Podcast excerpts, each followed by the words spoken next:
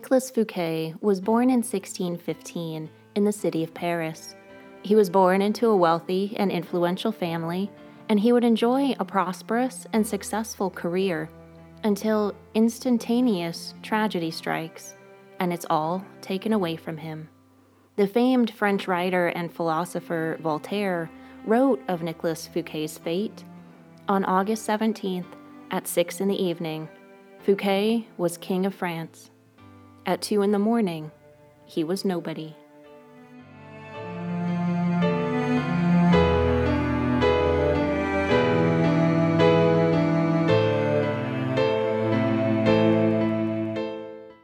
It's time once again to turn down the lights, turn up the volume, and join me, Autumn Rebus, in a darkly lit place while I tell you all about the tragic fate of Nicholas Fouquet and the history of the majestic chateau Vaux-le-Vicomte, which became the inspiration for the Palace of Versailles and would set a new standard for the highly manicured French formal gardens.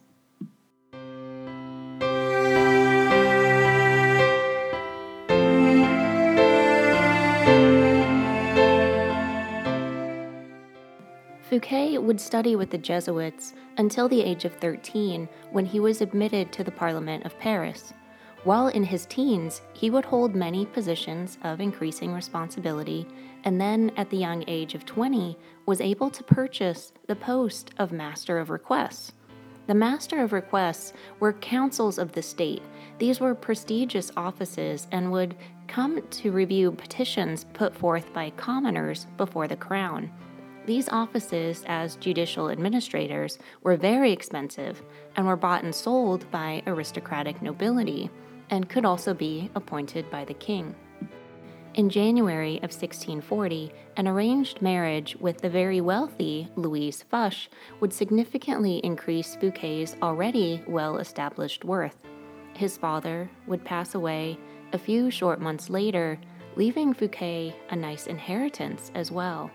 It was part of his wife's dowry that he would purchase the land that would become Vaux-le-Vicomte. Sadly, Louise would pass away the next year, just a few months after giving birth to their daughter. Now, before we get too far into Fouquet's story, it's important to understand the political environment in France during the 17th century.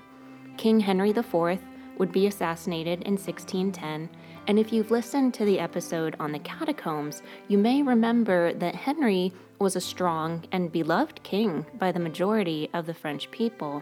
After his death, his wife, Marie de' Medici, was appointed as regent for Henry's heir, their then nine year old son, Louis XIII. Medici would be faced with opposition from the French nobility who saw her as simply a foreign queen who did not command their respect. This limited the power of the throne in France as a weak monarchy could not control the governing nobility of the provincial French parliaments. Eventually, Louis XIII would come of age and assume his hereditary title as the reigning monarch. At the same time, the political aristocracy had been working to establish a rift between the young king and his mother, which would lead to Medici being exiled.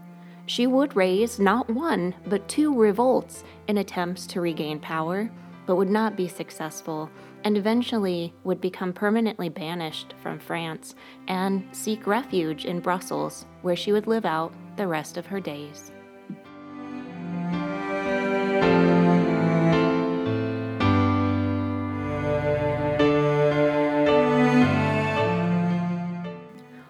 Of Marie de' Medici's top advisors, Cardinal Richelieu, however, would become a significant influencer to the king and have a monumental impact on the shift of political powers in France. He would be appointed Secretary of State for Foreign Affairs in August of 1624, a title which he would hold until his death 18 years later. Cardinal Richelieu would be fundamental in the evolution of France's monarchies, establishing absolute power over the government. Richelieu was a staunch supporter of centralizing the power under the crown. Richelieu became King Louis XIII's most trusted advisor, and in turn, the king granted him an impressive amount of power. Richelieu dominated the royal court and was responsible for selecting and appointing all members of the administration. This allowed him the ability to snub the aristocracy that would have in the past received these appointments through name alone. Richelieu believed that his appointments should be based on the abilities and qualifications, not just your family name.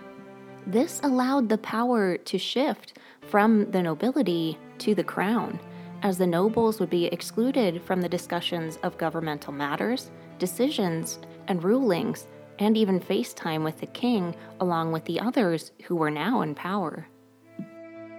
It was clear to the nobility of France that they were intentionally being stripped of power, which led to a myriad of rebellious acts in violation of the king's laws.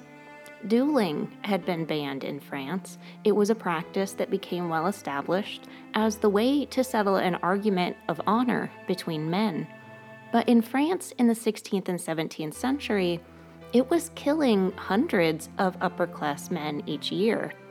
The practice had been outlawed under the rule of Henry IV, but good King Henry offered forgiveness to those charged with participating in the offense. King Louis XIII had also ordered a royal edict in 1626 which evoked the death penalty for any duels which resulted in the death of an opponent.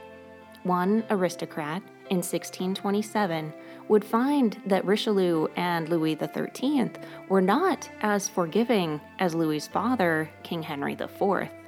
Count Bouteville was known to be a regular participant in dueling and had killed a man during a duel the day after the king's new edict was put into effect. He had fled to Brussels to be out of the jurisdiction for any charges sought against him by the crown.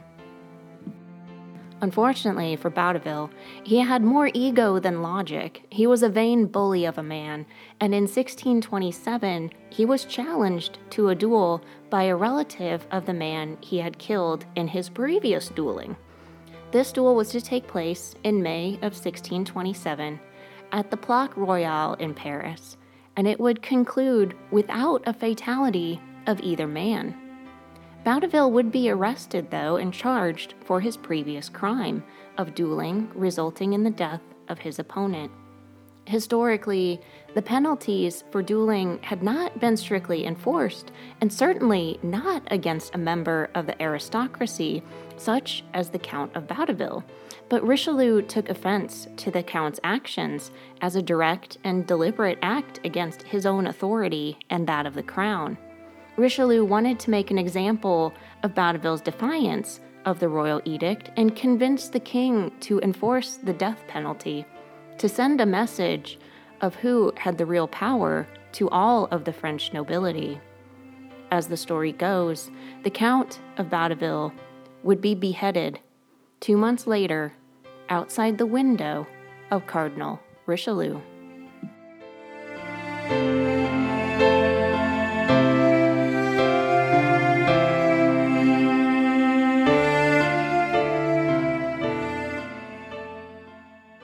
If you've ever been to the Louvre, you may recall that one of the wings of the Great Museum is named Richelieu after the famed cardinal, politician, and advisor to the king. It is said that on his deathbed in 1642, Richelieu told King Louis, I have the consolation of leaving your kingdom in the highest degree of glory and of reputation. Richelieu's long career as chief minister had led France to become a leading power in Europe and made King Louis XIII one of the most powerful monarchs of the 17th century.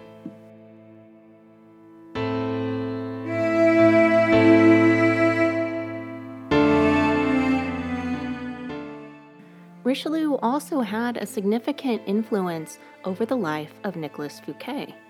Francois Fouquet, Nicholas's father, had been a trusted advisor to Cardinal Richelieu on maritime and commercial affairs. and it is said that it was upon the advice of Richelieu that Fouquet's parents were persuaded to guide Nicholas away from the church and towards the pursuit of a law degree instead, thus setting a stage for Nicholas Fouquet's ascent in the ranks of the Parliament of Paris. Richelieu's successor was Cardinal Mazarin. Mazarin and Fouquet would become very close, trusted friends and colleagues over the next few years, and Fouquet's loyalty to the cardinal would earn him prominent titles and great wealth. The reign of King Louis XIII would end the following year with his death in May of 1643. The heir to the throne, young Louis XIV, would be only four years old, and history, repeating itself as it so often does, sees the appointment of the Austrian Queen Anne as regent to rule on her son's behalf until he comes of age. Cardinal Mazarin would serve as Queen Anne's chief minister, and the two would develop a close and trusted alliance. Civil war had been brewing in France as a reaction to Cardinal Richelieu's policies to centralize power and strengthen that of the crown at the expense of the nobility. With the appointment of the Austrian queen as ruler, the opposition gained momentum, and a series of civil wars known as the Fronde broke out across France from 1648 through 1653. The Fronde was an attempt by the nobility and provincial parliaments to check the power of the crown that had grown significantly under the supervision of Richelieu and Louis XIII. But Queen Anne was smart and strategic. She was able to manipulate the rifts that existed between the divisions of the nobility, and eventually the Fronde would end in failure, and it secured the path to absolute power that Louis XIV would enjoy. The next serious check on power of the royal family would be the French Revolution in 1789. Cardinal Mazarin had escaped France during the Fronde for his own safety and well being, and he was kept informed of the events by Nicolas Fouquet. Fouquet also found himself in a position to secure an even more impressive amount of wealth for himself and Cardinal Mazarin during the Fronde. Fouquet had risen to the position of chief prosecutor in the Parliament of Paris. He was a member of court now, and a member of one of the highest, most elite noble classes in Paris. Coincidentally, his family motto was, What heights will he not scale? When Mazarin returned to Paris, following the end of the Fronde, Fouquet asked to be promoted to superintendent of finances and Cardinal Mazarin complied as a reward for Fouquet's loyalty. This put Fouquet in charge of all the royal funds. He made every decision when it came to royal finances. Unfortunately, the royal treasury was running very low on funds, so Fouquet found himself using his own wealth and money to pay the creditors of the crown. The royal finances were a mess, and while Fouquet continued to increase his own wealth, his management of the royal funds was about to fall under scrutiny.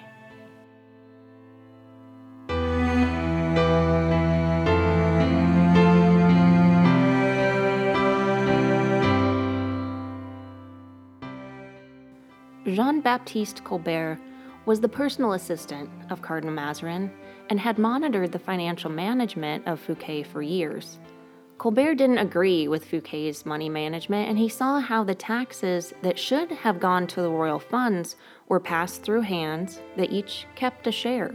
Not to mention that Fouquet's own money was mixed in with that of the kingdom, as Fouquet would sometimes borrow funds from himself to pay the creditors of the kingdom.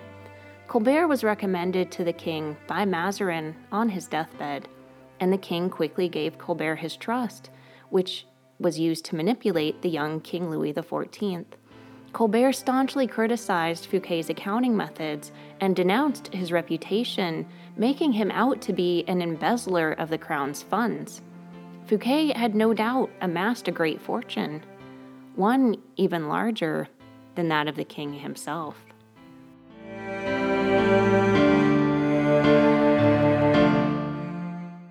Fouquet expected to be made chief minister of finance following Cardinal Mazarin's death. However, the king, growing increasingly distrustful of Fouquet, eliminated the position and took the role upon himself, further expanding the absolute power of the monarchy. Vaux-le-Vicomte was finally completed in 1661, 20 years after Fouquet purchased the land. It was the most magnificent palace in all of France. Fouquet had the best architect, the best decorator, and the best landscaper of all time. It was the perfect trio, and the first time these three artists had worked together on a project. But it would not be the last. Vaux-le-Vicomte was made for a king. Unfortunately for Fouquet, he was no king.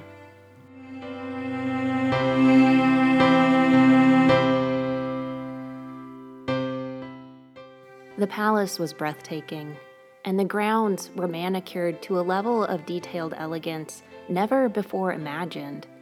The estate spans over 1,200 acres of spectacularly landscaped gardens, fountains, and pools.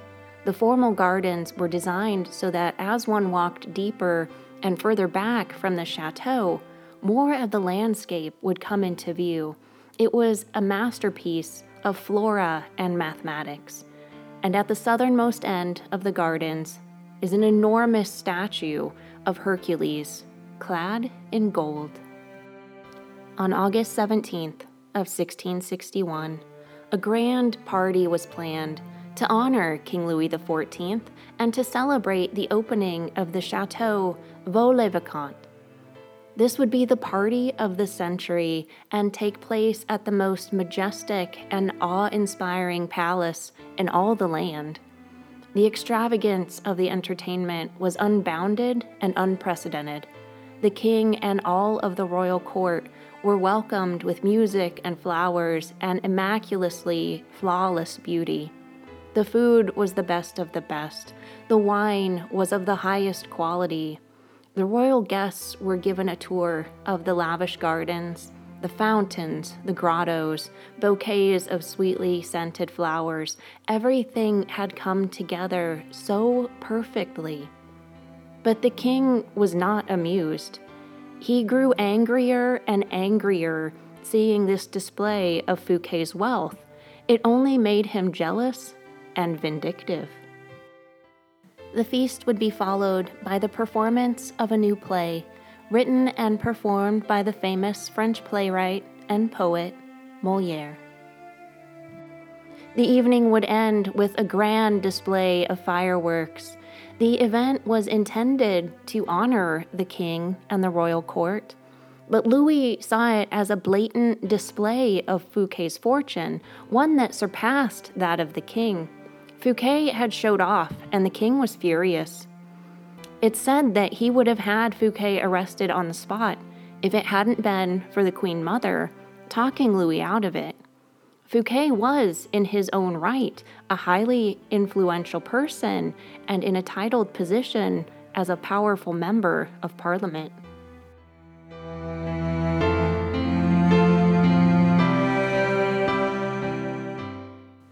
King Louis conspired against Fouquet and was careful to keep his intentions unknown. He led Fouquet to believe that he was going to be appointed to an even higher position, so Fouquet sold his appointment as superintendent of finances back to the crown. This was a grave mistake by Fouquet as he no longer had a title to protect him. On September 5th, 1661, just three weeks after the grand ceremonial display at Vaux-le-Vicomte. Fouquet is arrested by order of the king by the king's guard, musketeer D'Artagnan. Fouquet would be found guilty of embezzlement, and the court would sentence him to be banished. But King Louis didn't think that sentence was great enough, so he overruled the court and sentenced Fouquet to life imprisonment Fouquet would be sent to Pignerol, a prison fortress where he would live out his days, and he would die there on March 23, 1680, never again able to see his dream home, Vaux-le-Vicomte. It is rumored that Louis XIV was intending to release Fouquet just before his death. It's also said that the mysterious man in the iron mask, whose name was not to ever be spoken or written, served as a valet to Fouquet while in prison. Vaux-le-Vicomte would be seized by the crown, along with its artwork, statues, and tapestries. The king was so impressed by the beauty of Vaux that he hired the trio of artists that designed and built the massive chateau and gardens, and he put them to work on building his own extravagant palace, one that would overshadow all others in its grandeur and elegance the Palace of Versailles.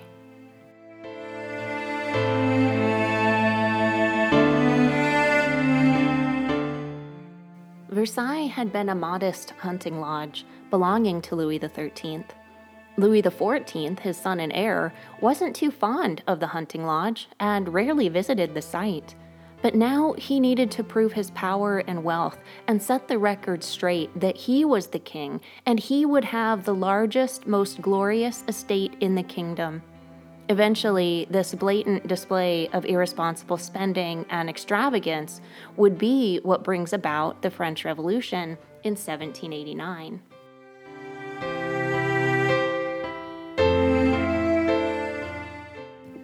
Vaux-le-Vicomte thankfully was spared from ruin and survived the revolution, war, and uprisings. It has been restored to its former glory, and you can visit and tour the chateau and the gardens today.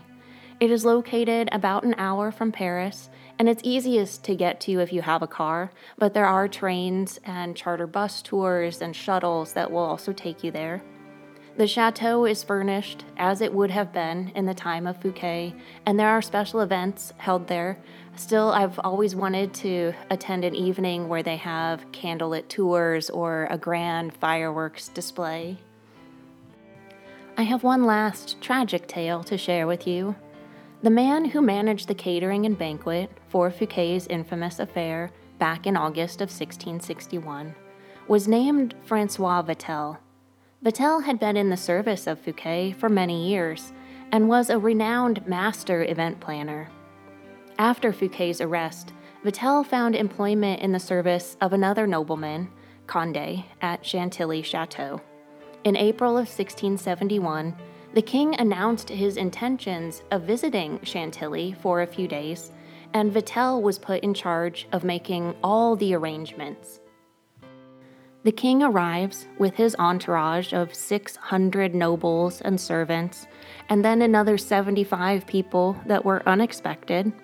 Vatel, taking his job very seriously, was intensely distraught that there was not enough roast for all the tables. But the king and Conde were both very pleased and found the evening to be a success. The following evening, Vatel had made arrangements to serve fish for dinner, and he gave the orders to his people to buy all that was needed from the local markets and ports. By the morning, however, only two baskets of fish had been received, not nearly enough for the large crowd. Vatel waits in extreme anxiety, becoming increasingly more upset about the late delivery of the fish. He exclaims to his assistant that he can't possibly live with this disgrace and retires to his chamber. The assistant doesn't think anything of Vatel's comment and brushes it off as an overdramatic expression given Vatel's attitude. The rest of the fish finally arrives, but Vatel is nowhere to be found. Upon further searching, Vatel was discovered in his room. He had committed suicide. He ran himself through with his own sword because he had been so upset of the lateness of the seafood.